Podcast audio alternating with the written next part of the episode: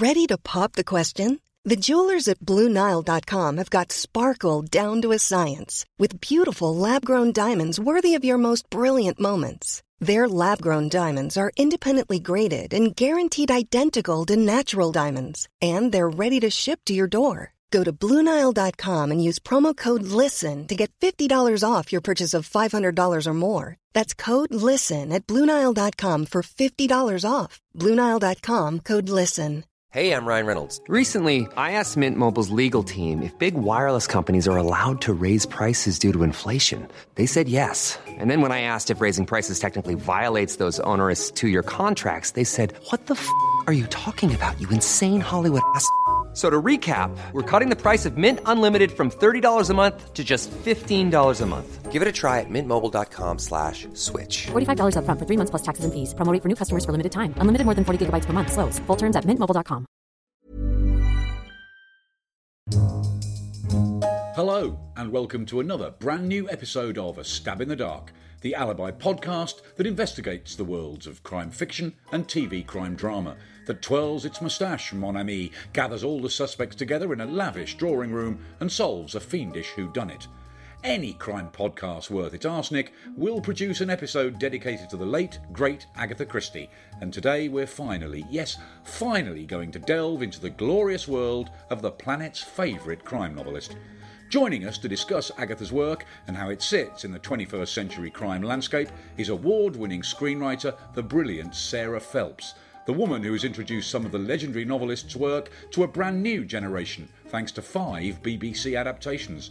We'll also be celebrating the centenary of Agatha's first published work, The Mysterious Affair at Styles, and chatting to a real life member of the Christie family. My name's Mark Billingham, and welcome to A Stab in the Dark. Sarah, welcome to A Stab in the Dark. How's it going? It's going okay, thank you very much. Now, I mentioned in the intro that any half decent crime podcast should be doing an Agatha Christie episode. Um, does that apply to screenwriters too, do you think, or is taking on a writer of Christie's stature a bit of a poisoned chalice? I wouldn't be able to tell you whether it was a poison, poison chalice or not because until I started, until I did, then there were none. I'd never read any Christie and I'd never watched any of the adaptations. So, although I was kind of familiar with her, like you're, you know, you you know what a London bus looks like, even if you have never been on one. I never sort of really considered the, how, you know, that she's such a giant, or that the adaptations that I was doing were going to be kind of receiving all this notoriety. So, I mean, of course, I knew that she's a best-selling novelist and da da da. da well, you know all of that, but I hadn't kind of, I hadn't married it together in my in my mind. So, um, it never occurred to me to it never occurred to me to think of it as a poison chalice at all. It was, it was just a thing that kind of. I thought it was going to be one thing. I was kind of forced into. I wasn't forced, but it was Damien Timmer from Mammoth said, "Read this, I read," and then there were none. I don't want to. I don't want to do an Agatha Christie. Fuck off. And I went like, "No, no, read it." And when I'd realised that it was absolutely nothing that, I, you know, it wasn't the thing I thought it would be. I I could only think about that and not about the not about you know Christie's reputation or the status her books have in the world. I could only think about that one novel. So you'd never you'd never read a Christie? No, never. I think what it was from the snippets that I'd sort of seen, because you can't avoid them, and I can, you know, there's um, Peter Ustinov plays uh, Poirot, and, and it's a Hollywood film, and it's full of the great and the good, and it's waspish and bitchy, and then there's a little old lady riding around on a on a bike solving solving crimes, and you know about Poirot, and you know all of these things. They're sort of part and parcel of your kind of cultural landscape. But I thought they were rather safe, rather cozy, tea time viewing. There's a body on the floor, but nobody really cares, and it's sort of ludic rather than it's it's a bit of fun and it's a little bit sort of safe and and I, I just didn't appeal to me at all. So realizing that I, you know, when I read it and I thought, holy God, this is this is not what she is at all. She's she's bloody Aeschylus, that woman. She's absolutely remorseless. And that book, you know, um, and then were none, is absolutely remorseless.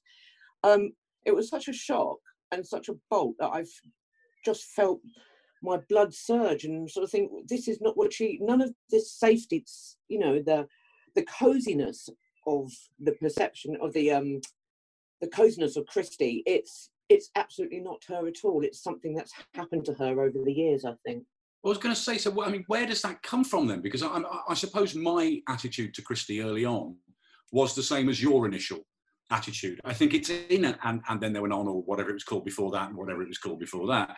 Um, there's a scene I think in the book where the butler's wife is killed, or and he just half an hour later he's serving everybody drinks. And yes. You know, it, that was my attitude to Christie, and and the world does think of her as the queen of the cozies and the queen of golden age crime. So why is there this misapprehension? Um, I genuinely don't know. I, and actually, to be honest with you, I think that in part she does that herself. I think she is a rather enigmatic and cloaked writer. And I think that she doesn't mind if she comes across as a little bit, you know, there's a, there's a side of me which thinks, do you mind that this comes across as, a, as, a, as a safe little thing? Or is that a kind of judgment that she's putting on us. I'm, you know, it, as if her internal monologue is, I'm writing about murder.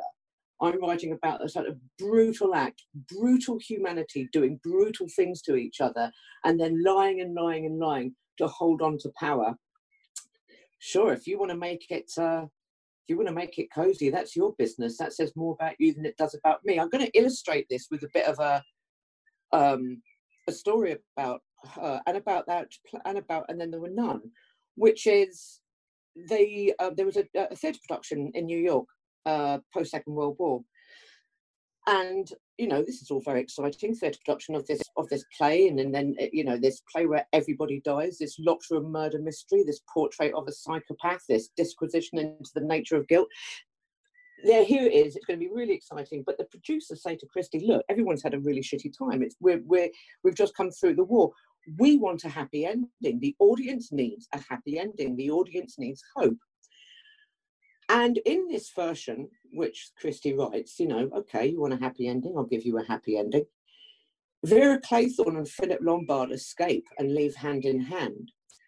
A child killer and a multiple and a, and a serial killer get away with it and I kind of think there's a sort of sly wink from Christie with that, that she changes the end so these utterly brutal people get away with it. And the audience finds that hopeful.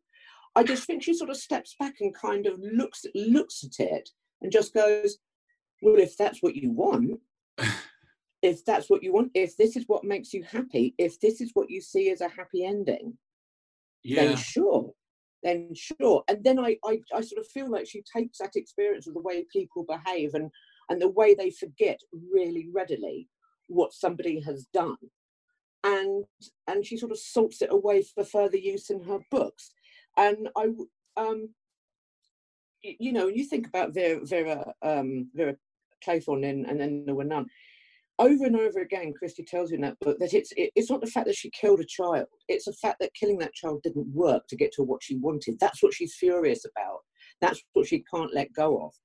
And I just I feel that Poe, as you get into the later novels, I always feel like I always feel like she's leaving clues in her in those some of those later novels, clues about what what this book is really about because I think there's a really um, there's a there's a, a volatile tension between the book she wants to write and the book she knows people want to read. One that has a happy ending, one that has closure, one that kind of, you know, you you've you've absolutely blasted the landscape and then you kind of make it all whole and nice and clean again. You restore it to Englishness. And I always think that within that, she kind of just plants a little clue, a little discordant detail that doesn't have doesn't really bear any relation to the rest of the story and i always think that's that's the clue to the to the story she's really writing. Does that make sense? What I just said. yes, said? no, it absolutely does. I mean, what, one of the things that, that's always struck me about Christie, I think, and when you talk about when you looked at that book, what you saw straight away was the was the darkness. I think this reputation Christie's got for coziness, um, a lot of it is to do with when the books came out and when they were read. And, you know, people are reading these books, the, the majority of them between the wars, you know, after this horrendous, horrendous uh, thing has happened to the world. And, and in a way, they're sort of programmed not to see the darkness. They kind of, they've had enough darkness. Um, so what they're what they're really looking for is that kind of coziness and closure that you were just talking about, and that kind of uh, reimagining of, of, of, a, of a country that never actually existed anyway. You know, sort of preserved in aspic, even though it was never really there. Um, and even even a book like you know, and then there were none which comes out just on I think just on the start, just at the start of the second. It's World it's War. it's um it comes out in the summer of 1939, which is Yeah. exactly where I set it. And Yeah. if anything, I mean, what a sub what a subversive, sly swipe at the English national character that that book is. You know, it, it's as you're about to sort of think, well, at least I can rely on my English Englishness. You're saying to people, well, you have no idea who these people are. These Right. characters who sound like they're sort of uh, counters in a board game. The general, the butler, the t- the teacher, the you know the spinster, the religious. You all of these people are killers, and they go about their business, and they just carried on living. There's no red mark of Cain on their brow. They did something terrible, and they did something terrible for terrible dark reasons. And here they all are pretending to be normal English neighbours with cut glass accents who know how to behave around a dinner table. It's really, really, it's, I mean, it is subversive. I don't know what else to call it. It's hugely subversive. I mean, it's it's a bit of a shame. You know, you talk to people sometimes. I talk to colleagues. I talk to contemporary crime writers, and they and Christie comes up, and they'll always say something. A lot of them will say, "Oh, I prefer something darker," um, and it is What the hell? incredibly dark. You know, She's as dark as anything. I mean, Yeah. there's also there's also a theory I have about one theory I have about her, but that you know, here's this um, Chris. Here's this woman who spends the entirety of World War One as a uh, dispensing pharmacist, as a as a VAD, and so she sees the whole of that war through the prism of the of the radical changes in medicine in drugs from a drug that can be make the difference between alleviating a man's pain and making him vomit up his liver. And she see I- always imagine in my mind's eye that there she is this i mean this dispensing pharmacist and she's even qualified dispensing pharmacist viewing the entire smashed body of masculinity of politics of history of everything through a grain. You know the, the measurement of of of drugs is, is a grain. There's this kind of quantum quality to her tiny little shifts in atmosphere. I think she's really clever and i think she's sly and i think she's veiled and watchful and that she kind of hides behind not, not not hides but conceals herself behind a kind of palimpsest of um, of other people's sort of perceptions of who she is and perceptions she invites them to have yeah, from the way she writes. I think she's much stranger and much cleverer and much more secretive than we perhaps think she is. I certainly don't think she's cozy. One of the books that I mean, like the early short stories are phenomenal. Um, the, you know, Witness for the Prosecution, um, Philomel Corner, it, and they are really uh, shocking on occasion. Little vignettes of family life and domestic life and married life, which are so horrifying they make your blood run cold. Genuinely horrifying. it, she it reads sounds like like a kind of she sometimes I read and go like this is like Roald Dahl's adult work. You know the um some of the Switch Bitch stories. That's Oh, those short stories, yeah. have. And um and I think that when we I mean the one that was found uh quite you know the one that did uh third ordeal by innocence it's a huge book it just goes on forever and ever and ever round and round and round and round you know like terrible useless policemen but at the center of it And I think that's that's a deliberate ploy as well, just to take you further and further away from the central premise, which is who the fuck would be a mother? Who the fuck would be a mother? That's the central premise of that book. That it's a nightmare having children, an absolute nightmare, and being a child is a nightmare, and it's full of sort of violent fantasies of escape and of retribution and every single time another policeman comes in and people quite can't remember what they heard or what they saw or where they were, it's just a deliberate ploy to send you further and further away from what she's actually saying, which is if this this woman died, what killed her? Was it the blow to the head, or was it striving to be perfect as a mother, as a woman in this post-war world? Is that what really killed her? I think she's she drives me crazy, Christie. She really, really does. But I think I'm onto her. I think I know what she's all about. She's all about concealing how fucking clever she is. Well, it's it sounds like you've gone from somebody who'd never read any Christie to being being a massive fan. And uh, you... I don't know that I, I never like this sort of thing about being a massive fan. I think she doesn't. I think it's different to that. I think it's um, I think it's a sort of like a, a, a glinty, a flinty-eyed admiration um, um, and, and, and a respect and a real curiosity about her, a real curiosity about her. But I don't, I don't really go for the whole thing of being a fan because then you become, it, it, it becomes sort of like that hagiographic thing, which actually stops you from reading a writer's work and just makes them go, well, everything they did was brilliant. Everything she did wasn't brilliant. Some of the stuff she did is terrible old dreck. I think you can be a fan without, I mean, I'm a fan of the Beatles, but I still think Beatles for Sale is a shit album. Um, Let's, yeah, okay, I take let, Yeah, okay, let's settle for flinty. Let's settle for flinty-eyed admirer then. Um, yeah, so flinty-eyed admirer. Flinty-eyed admirer of Christie, and so you followed, and then there were none with Witness of the Prosecution and Ordeal yeah. Innocence, which you just spoke about.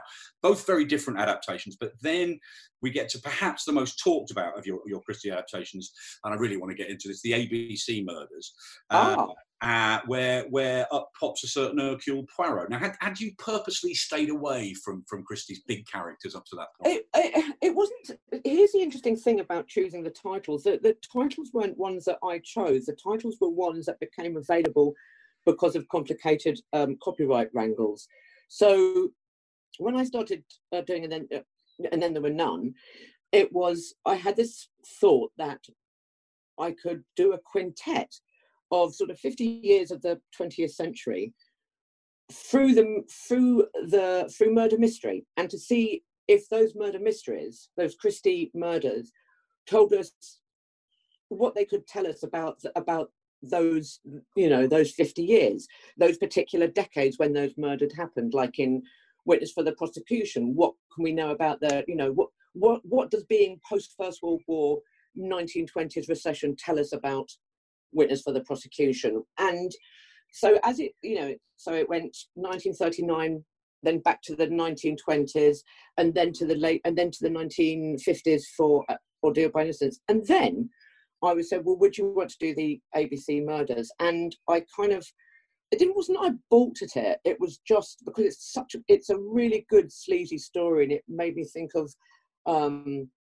made me think of that uh, Peeping Tom, that film, quite a lot, yeah. and just the sort of absolute stink of you know the 1930s boarding house and trains and everything like that. But the central problem for me was was Poirot, which is that he's so familiar, not to me, but he's because I've never watched, never read, blah blah blah but he's so familiar and he comes with a sort of set of assumptions and the kind of like the twirling of the moustache and everything like that. Actually, I tell a lie. I did watch the Kevin Elyot um, adaptation of Final Curtain, which I thought was actually wonderful with David Suchet in it. That was that, that was wonderful.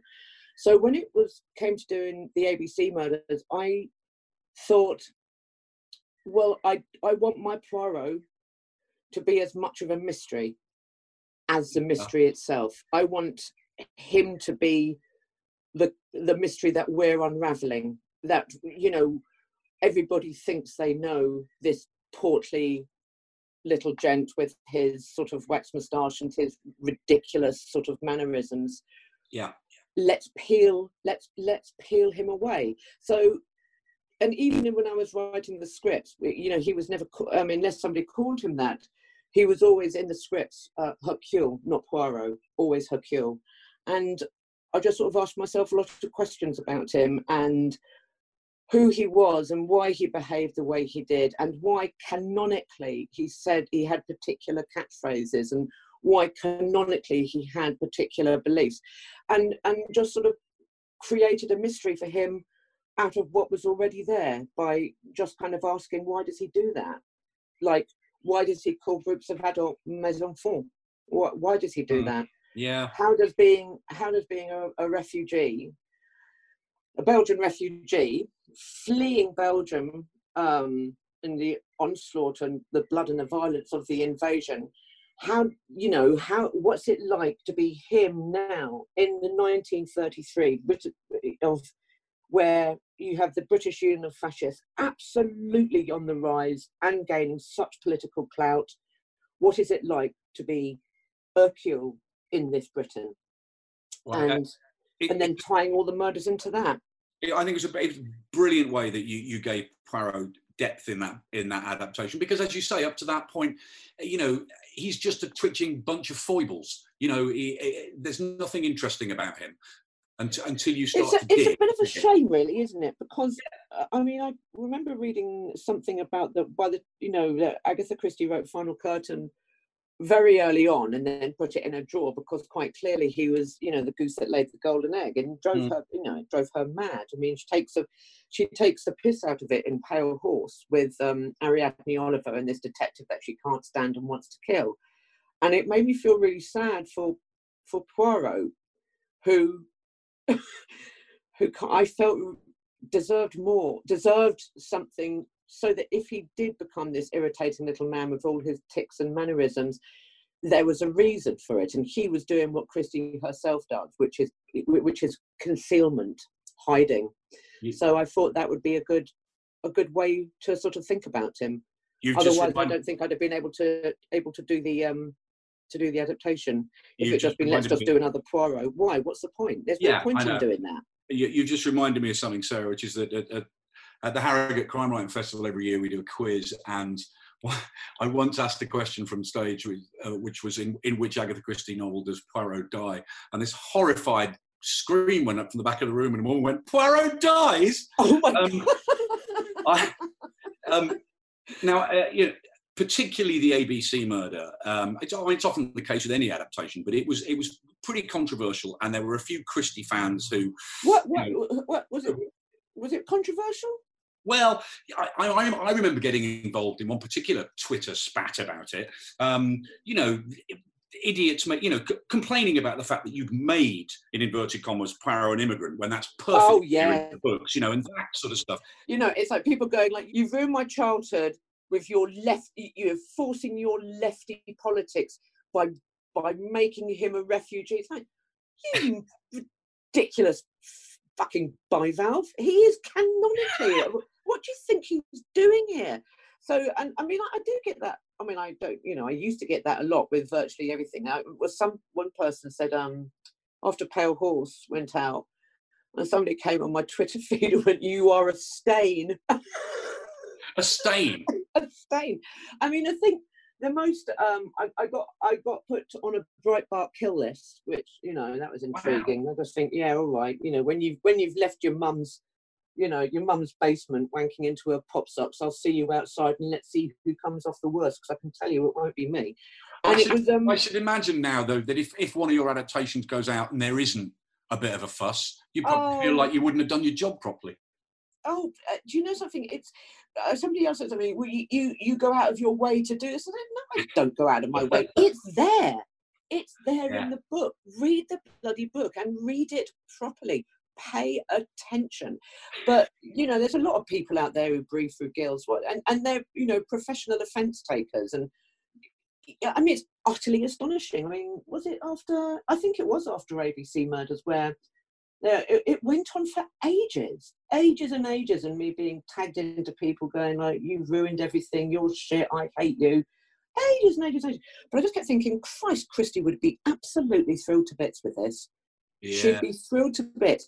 Hercule Poirot is trending. uh, you know, he he's he's a trending topic. He's a trending topic for three nights. The, on, during Pale Horse, I was a trending topic for a bit, and I popped onto it and went like, "Oh look, there's my name." I was a, I'm a hashtag, and I popped on to see if people were saying, you know, like, "Oh, she's really good," and they're going like, "I hate her. She should be shot. She needs a bullet." we it's, will um, be talking. We will be talking more to the brilliant and fabulously sweary Sarah Phelps after the break, because now it's that time when we find out what our roving reporter Paul Hirons has been up to. Now, Paul, I understand you've got a very special guest with you, someone with a rather special connection to the woman we're talking about. Paul, over to you. Yes, thank you, Mark. Now, in keeping with our celebration of all things Agatha Christie, in the centenary year of the mysterious affair at Styles, I'm delighted to say that Chairman and CEO of Agatha Christie Limited and Agatha's own great grandson, James Prichard, joins us now. James, welcome to A Stab in the Dark. Thank you. Um, it must be a very special year, not only for the company itself but and the fans, but also for the family. Well, it's it's a funny one. I mean, I I'm traditionally not that big a fan of of anniversaries because one of the things about if you have a career as extensive um, and as successful as Agatha Christie's, you have anniversaries coming, you know, round every year, and, and most of them I kind of think don't mean a lot. Um, but the closer this one got, the more significant I felt it was. I think the publication of her first novel was, I mean, for obvious reasons, um, the beginning of everything, and it was. It was still an extraordinary achievement, and it kind of sums up a lot of actually what I think are her achievements, which is, you know, here she was, a woman born in the 1890s in Torquay in southwest England. Um, and come 19, uh, yeah, 1920, sorry, I got my, de- my century muddled up there. Come 1920, you know, she has her first novel published, and then, you know, she goes on to one of the greatest writing careers in, in well, in the in world history. Um, and it is ex- it's still extraordinary that that she managed to achieve that. Um, just that first little step, let alone the rest of it. I mean, it must be incredible just being part of that family and having that kind of link with with Agatha. And it makes you feel pretty insignificant on lots of levels. I can assure you. Absolutely, uh, I'm sure. Do you have you even stopped? Let, let's put a spin on the old. What is it about Agatha's work that has endured all those years? Do you have you just stopped thinking about it now and just accepting that she was just a hugely talented woman with an incredible imagination, incredible work ethic, and it's not even worth trying to figure that out? Or do you have a theory? Look, I, I have this slight um, bastardization of a of a Bill Clinton quotation um, that I use, which is, you know, his famous phrase of "It's the economy, stupid." Um, I kind of use the phrase "It's the stories, stupid." Um, she had an incredible capacity for thinking up stories, for thinking up plots.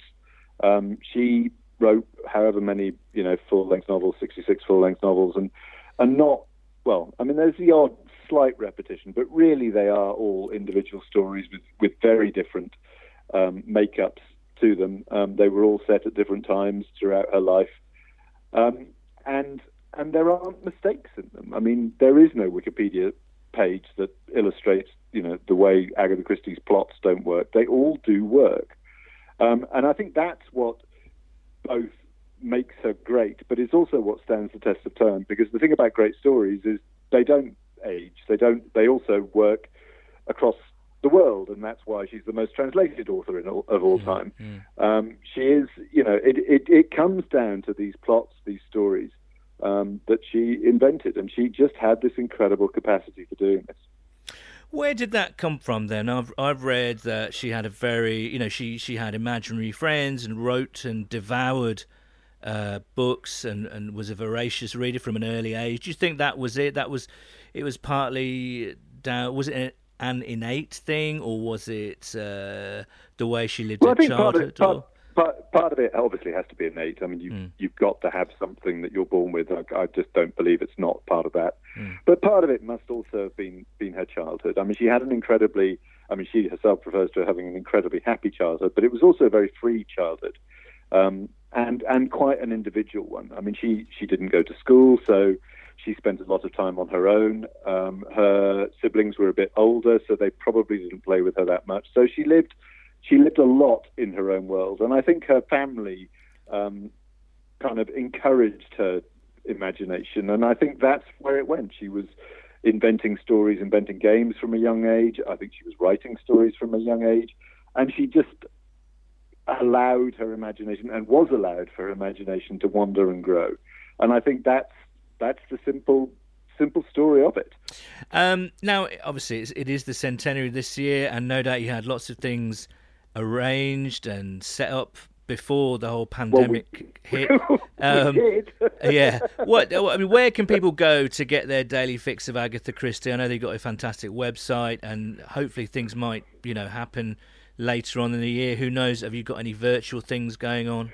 We've got a few things um, going on. I mean, we're still communicating and we're still doing stuff on, on the on the web and, and with our fan base. But I mean, the great thing about her is that she is always accessible. Um, you know, the books are still available. Um, I mean, they're certainly available electronically, even if bookshops are closed, and, and even then, you can probably get hold of of the books somewhere. Um, my father, during this lockdown, has rather interestingly or amusingly, I think, he has his daily ritual is to sit down in front of ITV3 at seven o'clock every evening and watch and watch the latest edition of Poirot. Wow. Um, you know, I, I think you know one of the great things about her is, I mean, I, I don't really like the kind of the kind of image of her as some kind of cozy, warm, soothing thing, but I think there is something comforting about an Agatha Christie story, um, and I think in times of, of crisis, people do return to to what they know and what they love. And I think I think therefore this is actually quite a good time to re-engage if or engage with Agatha Christie. Mm. And ITV3 or or all the books are always available, as are you know other means of getting hold of of the various adaptations that there are around the place. Mm, great stuff, James. Well, thank you for joining us. And uh, with that, it's back to you in the studio, Mark. Thanks, Paul. Now we're back with award winning screenwriter Sarah Phelps talking about Agatha Christie and her fantastic adaptations. Before we talk a bit, a, a, bit more about Christie the person, I want to touch on, on your latest adaptation, the one you've already mentioned, Pale Horse, which was again very different in look and feel to the previous adaptations. Is that something important to you? I know you said you were dealing with different decades, so yeah, they're going to yeah, have different look and feel. Absolutely. I mean, do you mean tonally or just the, yeah? Just I mean, you're, you, you, I, I, I, presume, I mean, our, our, producer Paul is, swears there's a bit of kind of Patricia Highsmith, a bit of Hitchcockian noir in that. Oh one. yeah, there was always. I mean, uh, one of the things I had in the front of my mind when I was um, writing Pale Horse was that Christie at this time her star was sort of you know she was being overtaken by by writers like highsmith who had just created these absolutely amoral characters like ripley and I, when I was reading Pale Horse, which again, there's again is a very sort of cloaked, strange book, and you can be bowling along through it with all its sort of village fates and dogs of mange and ridiculous things, and just sort of go, like, you know, it's just a, a shallow piece of frippery. But I thought what I want to do with this is to really muddy it up and to take elements from the book and make that that sort of those little discordant clues and pull them up front and sort of write the story about that. And that kind of that sort of Highsmithy feel came very came very naturally. Actually, it came very naturally in the writing, and um, as I was writing it, and it came very naturally in the way the film was directed and designed, and um, and in Rufus and Kaya, I mean, and uh, Bertie Carvel, who just were amazing. Um, and it was yeah, I think Rufus's performance very dominated, gave gave that feeling of being able to walk that line between being you don't know if this man is a villain, you don't know what he's done, you don't know what he could do, and you cannot take your eyes off him. You don't actually know what his morality is. Um, that's and that gave it that lovely edge as well. Well, I mean, if, if you're going to look at the sort of the seedy underbelly beneath the glamour, that glamour needs to be there, and it certainly was. Oh yeah, absolutely. They, they, I mean, but I think it's it, it's that sort of teeming feeling. I was really, really um, obsessed with the fact that by the time you got to the time you get to Pale Horse, which is you know it's all about suggestibility it's all about believing in believing in the devil and at the same time that it's being written this book in 1961 as you know, and obviously like Aleister Crowley is sort of very popular and, and there's a lot of, I was digging around in some newspapers at the time and there are people being sort of arrested for um, holding sort of satanic kind of rituals on, you know, on nice little Surrey commons and things like that. And there was this sort of like real interest in it. And I love all the sort of, I love all sort of folk horror stuff and things like that. And I got really obsessed with looking up uh, straw boys and kind of those sort of ancient sort of rituals where, you know, um, around harvest and things like that.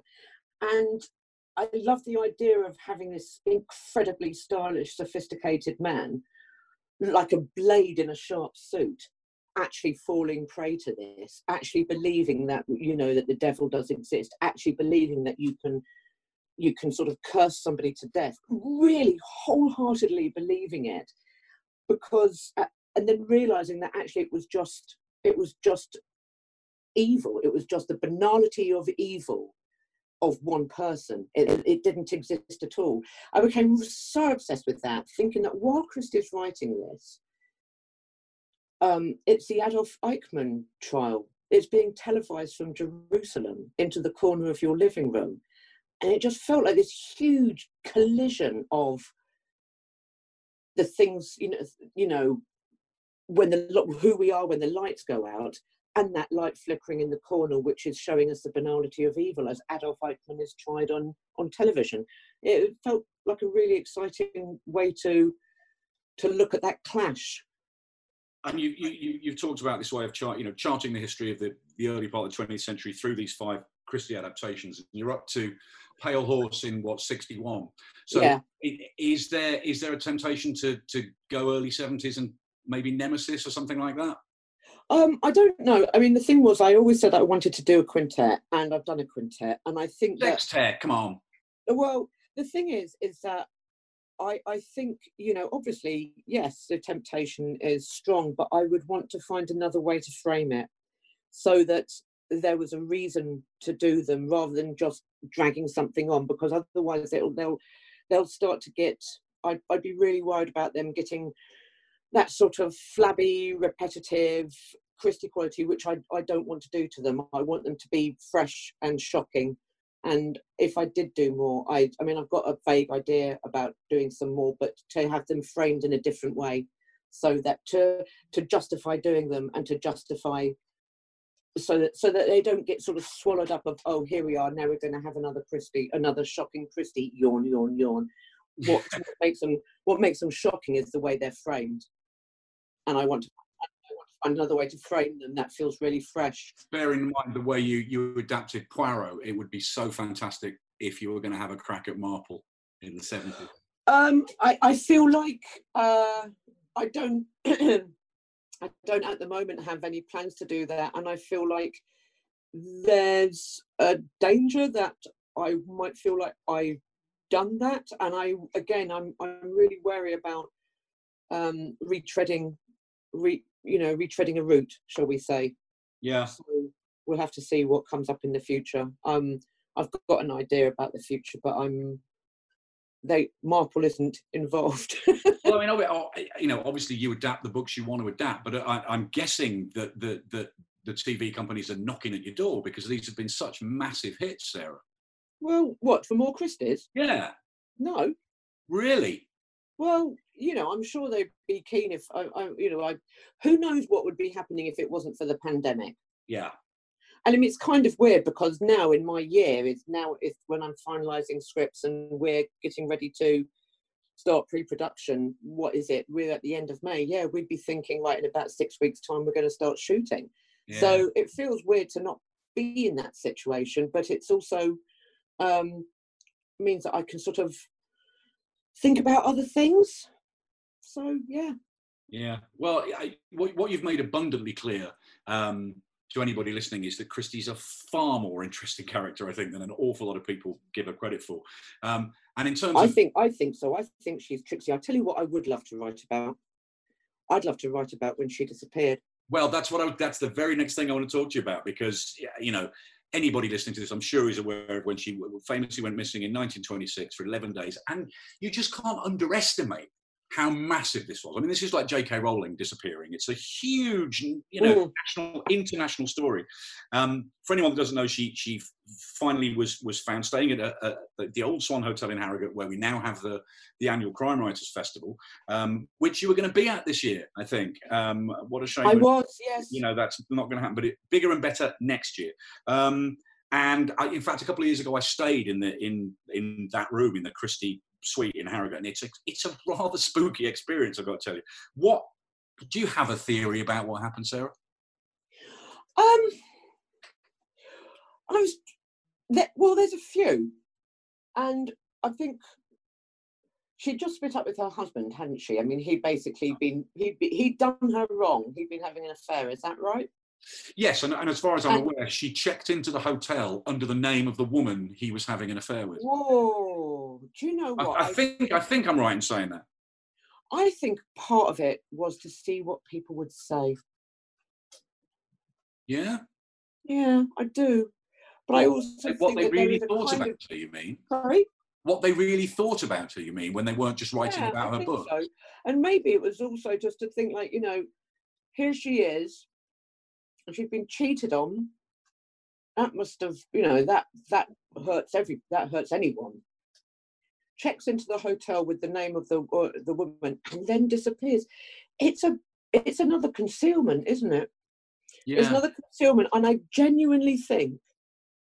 I wonder how much of it was like you really, you fucking hurt me, you bastard. You and that woman, you absolutely hurt me. I am now going to throw what you've done into such sharp relief by checking in under her name, and then I'm going to vanish. Right, right. Well, I mean, I, I think in, in two different biographies of, of Christie, what, what you know, one theory is is largely what you've just suggested that she was deliberately, you know, trying to embarrass her husband, show her husband up for what he was, without quite anticipating, you know, the fallout that there would be. But another biographer has suggested that she was in the in the middle of a of a massive nervous breakdown and not in control of herself. There was there was largely negative reaction, I think, publicly at the time, and it was a huge story. But I mean, nobody really knows, do they? Nobody knows, but I mean that, that doesn't stop you from speculating. I Well, think that, how great to write about. It's the Well, perfect well, thing to exactly, but I, I, but there's just something about it where I just wonder if there's something a little bit more flinty, a little bit more flinty, because you know it's. a- I mean, I can. You know, I was I was asking the um, Agatha Christie um, estate about this and saying, look, I'd love to write about it, and I, I don't think they I don't think they're keen. Um, you know, it's very private to them. Oh, I would love to see you write that story, Sarah. I'd love to see. I'd love to see her finding out. Have you read any of her short stories? No, The early ones, things No. like Philomel Corner. no, I've not. uh, it, it's uh, it's in the collection that uh, Witness for the Prosecution is in, and um, it's really brutal as a depiction of of of a, a, a an awful marriage, and a really kind of that the low level simmering horrifying violence. It's um it's one hell of a read. I'm serious. Well, I, I- think having adapted those five books so brilliantly, the next thing you should do, in a way to round everything off, is to write about the woman herself um, and, and, and to write about that disappearance. Um, before we let you go, Sarah, we always ask uh, guests on the podcast for a quick recommendation uh, on something to read and something to watch. So, if you've got a, a, a, crime novel you'd like to recommend, well, you've been recommending loads already, and or maybe something you've seen on TV or both. Um, one of my favourite crime novels is Gorky Park by Martin Cruz Smith. Right. And I um, took a very long coach trip when I was 17 from Florence to London. And that's a that's a long coach trip. And I picked it up as I left Florence. I had I'd bought it in a bookshop in an English uh, an English language bookshop, just because I don't know why I was just intrigued by the by the title, and read it without a break, and then went back to the beginning and read it again. I think he's brilliant, and I think those all of those um, Renko stories are phenomenal. It's a way of writing about the Soviet, you know, the collapse of the Soviet Union, the emergence of the new Russia.